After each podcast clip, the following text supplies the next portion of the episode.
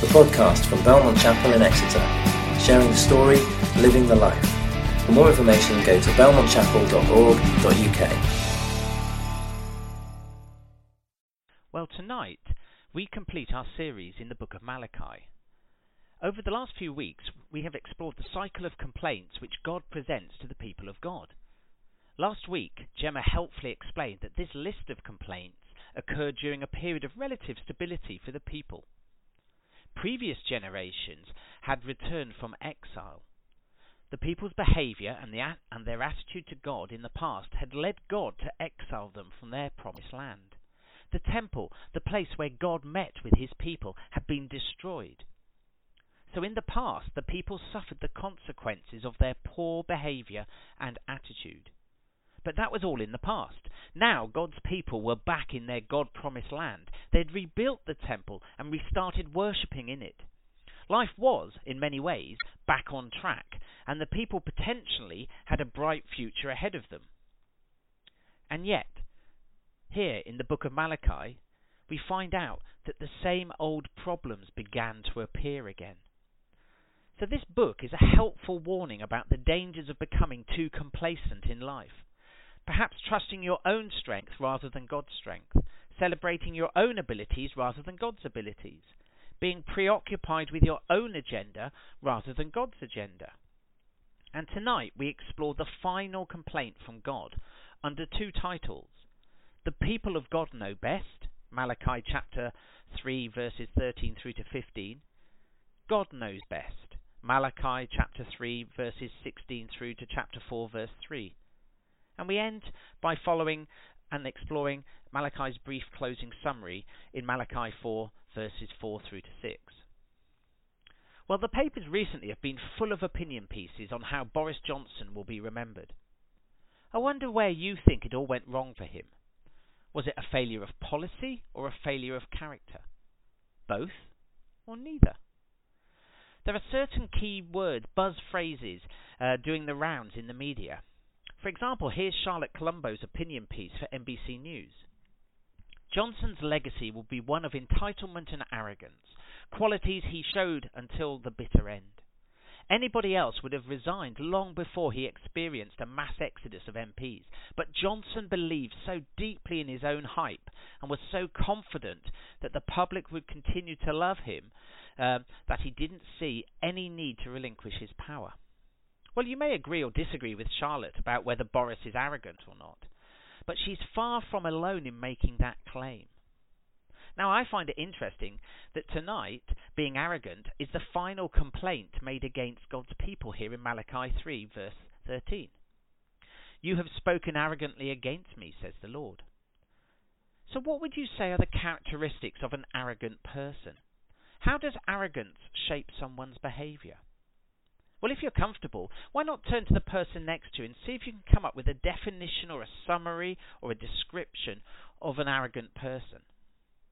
And if you're listening to this on a recording, then just pause now and spend some time thinking about it. Your definitions may have included words or phrases such as stubborn, think they know best, not willing to consider alternative views, not open to test ideas, not willing to compromise or change, trust their own judgment more than others. Well, the people of God clearly did not think that they were arrogant, as the second half of verse 13 tells us. Yet you ask, what have we said against you? So God has to spell it out for them, and verses 14 to 15 present the evidence underpinning God's complaint. Verse 14, you have said it is futile to serve God. What do we gain by carrying out his requirements and going about like mourners before the Lord Almighty? But now we call the arrogant blessed. Certainly evildoers prosper, and even when they put God to the test, they get away with it. Why does God call his chosen people arrogant? I think it's because they think they know best. They think they have life all sorted out. They are convinced that it is futile to serve God. They see evildoers prosper. Evildoers are gaining wealth, perhaps goods, perhaps, and having fun, whilst the people of God do not see that they gain anything from following God's laws. The people of God seem to be suffering from FOMO, a fear of missing out on all the things the surrounding people who don't follow God have and are experiencing. Well, maybe the people of God have some sort of valid point here, because God promises previously in chapter 3, verses 10 through to 12, to bless the people. Let me read it to you. Bring the whole tithe into the storehouse, that there may be food in my house. Test me in this, says the Lord Almighty, and see if I will not throw open the floodgates of heaven and pour out so much blessing that there will not be room enough to store it. I will prevent pests from devouring your crops, and the vines in your fields will not drop their fruit before it's ripe, says the Lord Almighty. Then all the nations will call you blessed, for yours will be a delightful land, says the Lord Almighty. Well, in fact, blessing from God are a key theme of the prophets. Haggai in chapter 2, Ezekiel chapter 34, Jeremiah, look at chapters 31 and 50. And this blessing teaching goes all the way back to the covenant promises back in Genesis, and we see rolling out time and time again. For example, here in Deuteronomy 28, if you fully obey the Lord your God and carefully follow all his commands, I will give you today, the Lord your God will set you high above all the nations on earth. All these blessings will come on you and accompany you if you obey the Lord your God. You'll be blessed in the city and blessed in the country. And then it follows on a list of blessings and circumstances. So has God failed to live up to his promises? Is God someone that his people can trust? Or is he all spin and hot air? Does he promise much and deliver little? Actually, it sounds like I'm getting back into politics again here. Now, whilst their observations that evildoers around them are prospering and that those who seem to commit evil get away with it may be true, the book of Malachi goes on to tell them that the conclusion that they draw from their observation is wrong, that their thinking is flawed. The people think they know best, but they don't. Their attitude to life is wrong. They're self-seeking rather than God-seeking, following their own desires, not God's desires. They fail to keep their covenant promises with him. Malachi as a book reveals the failure of the people of God to worship God with both their minds and bodies, their heads and hands. Their wrong thinking is leading to wrong actions, to broken covenant promises. Blessings require faithfulness, and they're not being faithful. So how do we stop ourselves here in the 21st century copying these people of God and slipping into arrogance in the way we think? How do we remain faithful worshippers in comfortable times if that's the reality that you're living with? I think it comes down to why you believe what you believe. On whose authority do you believe what you believe? Who do you trust to help you make sense of life? Where do you look to find the answers? After God has called the people of God arrogant, the rest of chapter 3 and going on into chapter 4, we hear two responses to his criticism of the people. Now verse 16 brings a response from at least some of the people who've heard the complaint. Verse 16 says, Then those who feared the Lord talked with each other, and the Lord listened and heard. A scroll of remembrance was written in his presence concerning those who feared the Lord and honoured his name. At least, you see, some of the people were shaken, were challenged by God's complaint. The phrase, those who feared the Lord, means those people who respected, honoured and revered the Lord. Or to put it another way, those who realised that God had authority, wisdom, power and knowledge well beyond their own human ability. And therefore they decided to trust God to help them make sense of life and their current circumstances rather than their own abilities and observations. They put into action a plan to look at their lives from a different perspective. They record all the times when God and his people have been faithful to their covenant relationship in the past. By recalling the activities of both God and his people down through the centuries, they remind themselves that God is worth trusting, that he knows what is best for his people. Now, their willingness to respond to God's criticism, I believe, is a sign of them being open to change their ideas and views, a sign of their willingness to repent and say sorry for their previous thinking and actions. It may also be a sign to the rest of the community, to encourage them to change and to repent, to come back to worshipping God with mind and body. By writing the scroll of remembrance, the people could see that they were repeating the errors and sins, the self-centered focus which led to the exile of the people of God only a couple of generations before them. These people who feared the Lord certainly could no longer be called arrogant. By looking to the past, they can stay faithful in the present. Oh, and did you spot that little phrase in verse 16? The Lord listened and heard. God gave them time and space to change, to listen to others, to pause and reflect, a chance to repent, to say sorry to him for getting it wrong. Here we read of a God who is patient and loving, who is willing to accept those who repent, who return to him, who acknowledge that they don't always know best. Now, I don't know about you, but this really encourages me in my own walk with God. God did not simply write them off. He didn't wash his hands of them. You see, the book of Malachi is not simply a book of God complaining about the lack of worship of his chosen people. It is not a book just about how rubbish the people are at times. It's not all doom and gloom. It also contains a message of hope. It reveals God's nature to us. Right back at the beginning of the book, God declares in chapter 1, verse 2, he loves his people. And just last week, we heard chapter 3, verse 6, I, the Lord, do not change, so you, the descendants of Jacob, are not destroyed. Ever since the time of your ancestors, you have turned away from my decrees and have not kept them. Return to me, and I will return to you, says the Lord Almighty.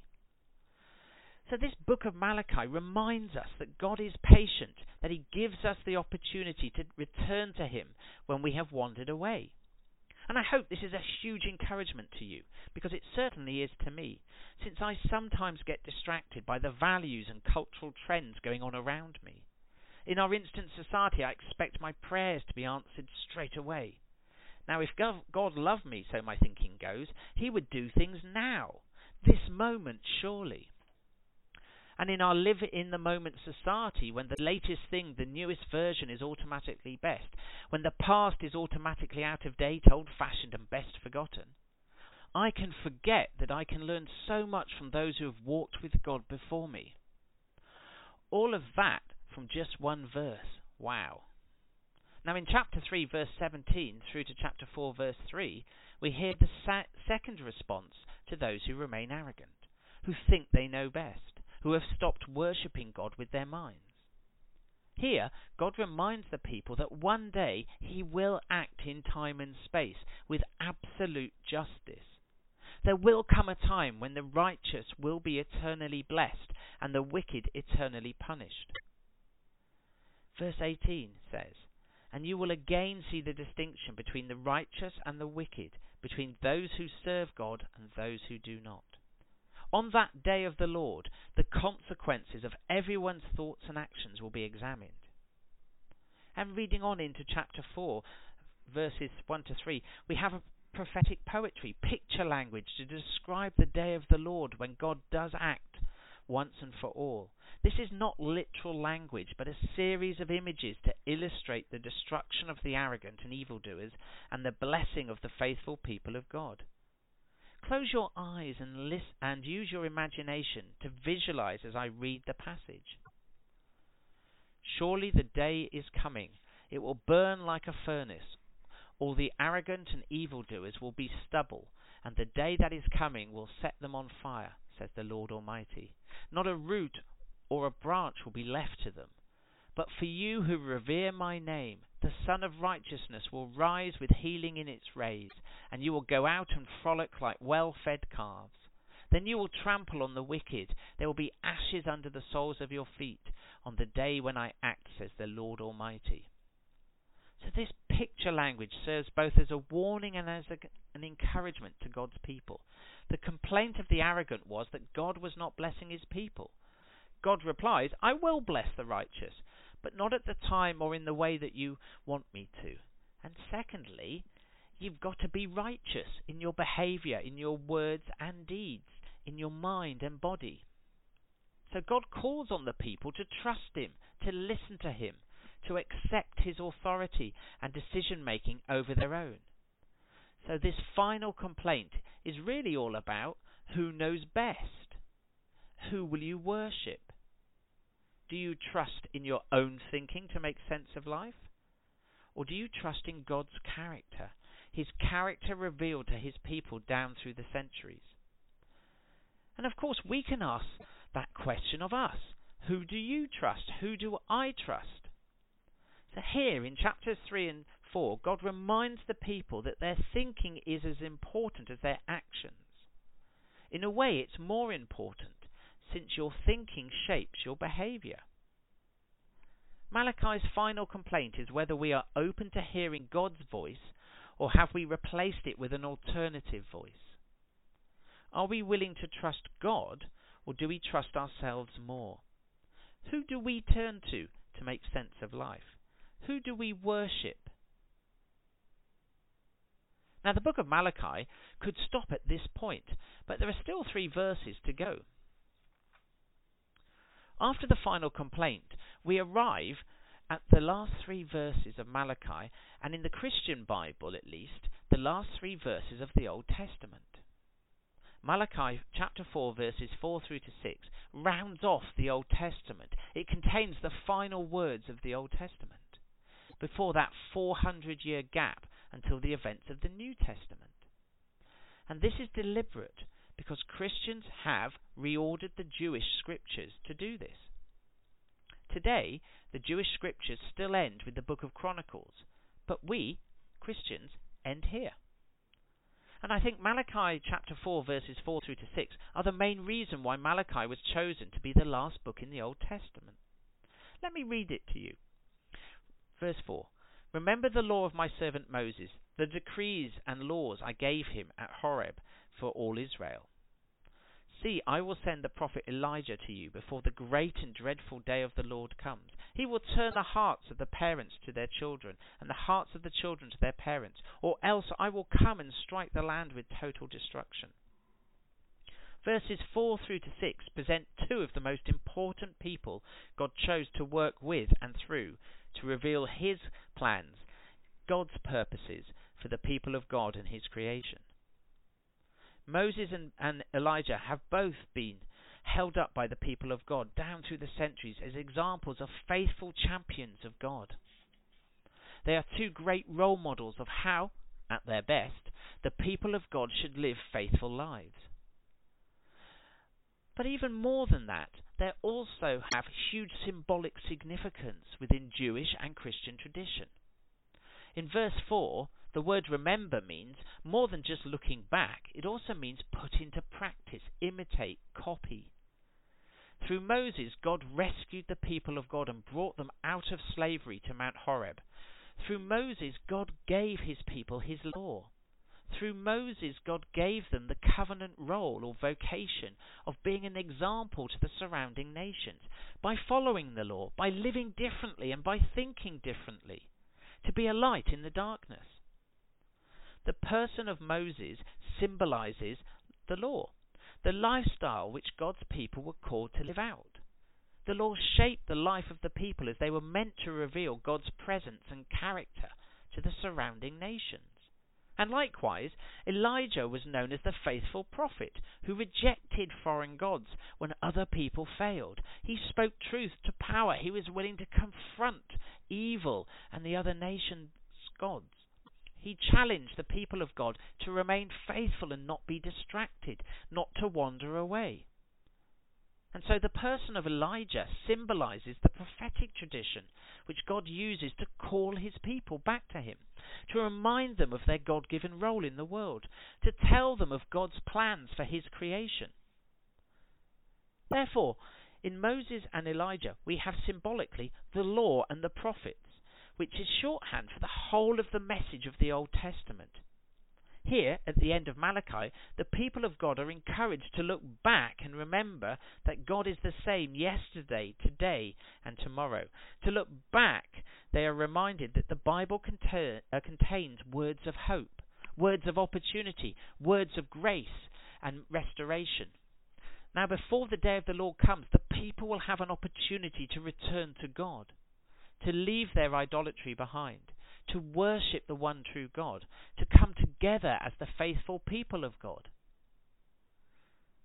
And so these words also serve as an introduction to the New Testament and the hope we find in and through the life, death and resurrection of Jesus, through whom sin, death and evil are all destroyed, so that we can live with God and worship him eternally in his new creation. After all, Jesus said in Matthew 5 verse 17, "Do not think I have come to abolish the law or the prophets. I have not come to abolish them, but to fulfill them." You see, the book of Malachi challenges the people of God to look back and to look forwards with faithful hope and trust in God. And it asks you and me to do the same this week. So why not spend some time now looking back from our 21st century lives to the events of the Old and New Testament? I wonder what encourages and strengthens you in your faith, what helps you remain faithful and avoid the dangers of just drifting away. You may want to pray quietly yourself about this, to give praise to God, to recognize. You may want to write down the names or circumstances or situations and leave it somewhere prominent that you can just be reminded with it when you're finding life tough, or when you're finding life just trickling on and you sort of drifting. You can also look back at your own walk with God. What encourages you and strengthens you from your own lived experience in the past? What's going to give you hope to keep going, to keep focused, to stand as light in the darkness? My prayer for you and my prayer for myself is that if life is going well with us, that we won't be distracted, we won't drift, that we won't become arrogant and think that we know best, that we won't become self-seeking rather than God-seeking, that we will follow God's desires and not our own desires or of those from people around us. Amen.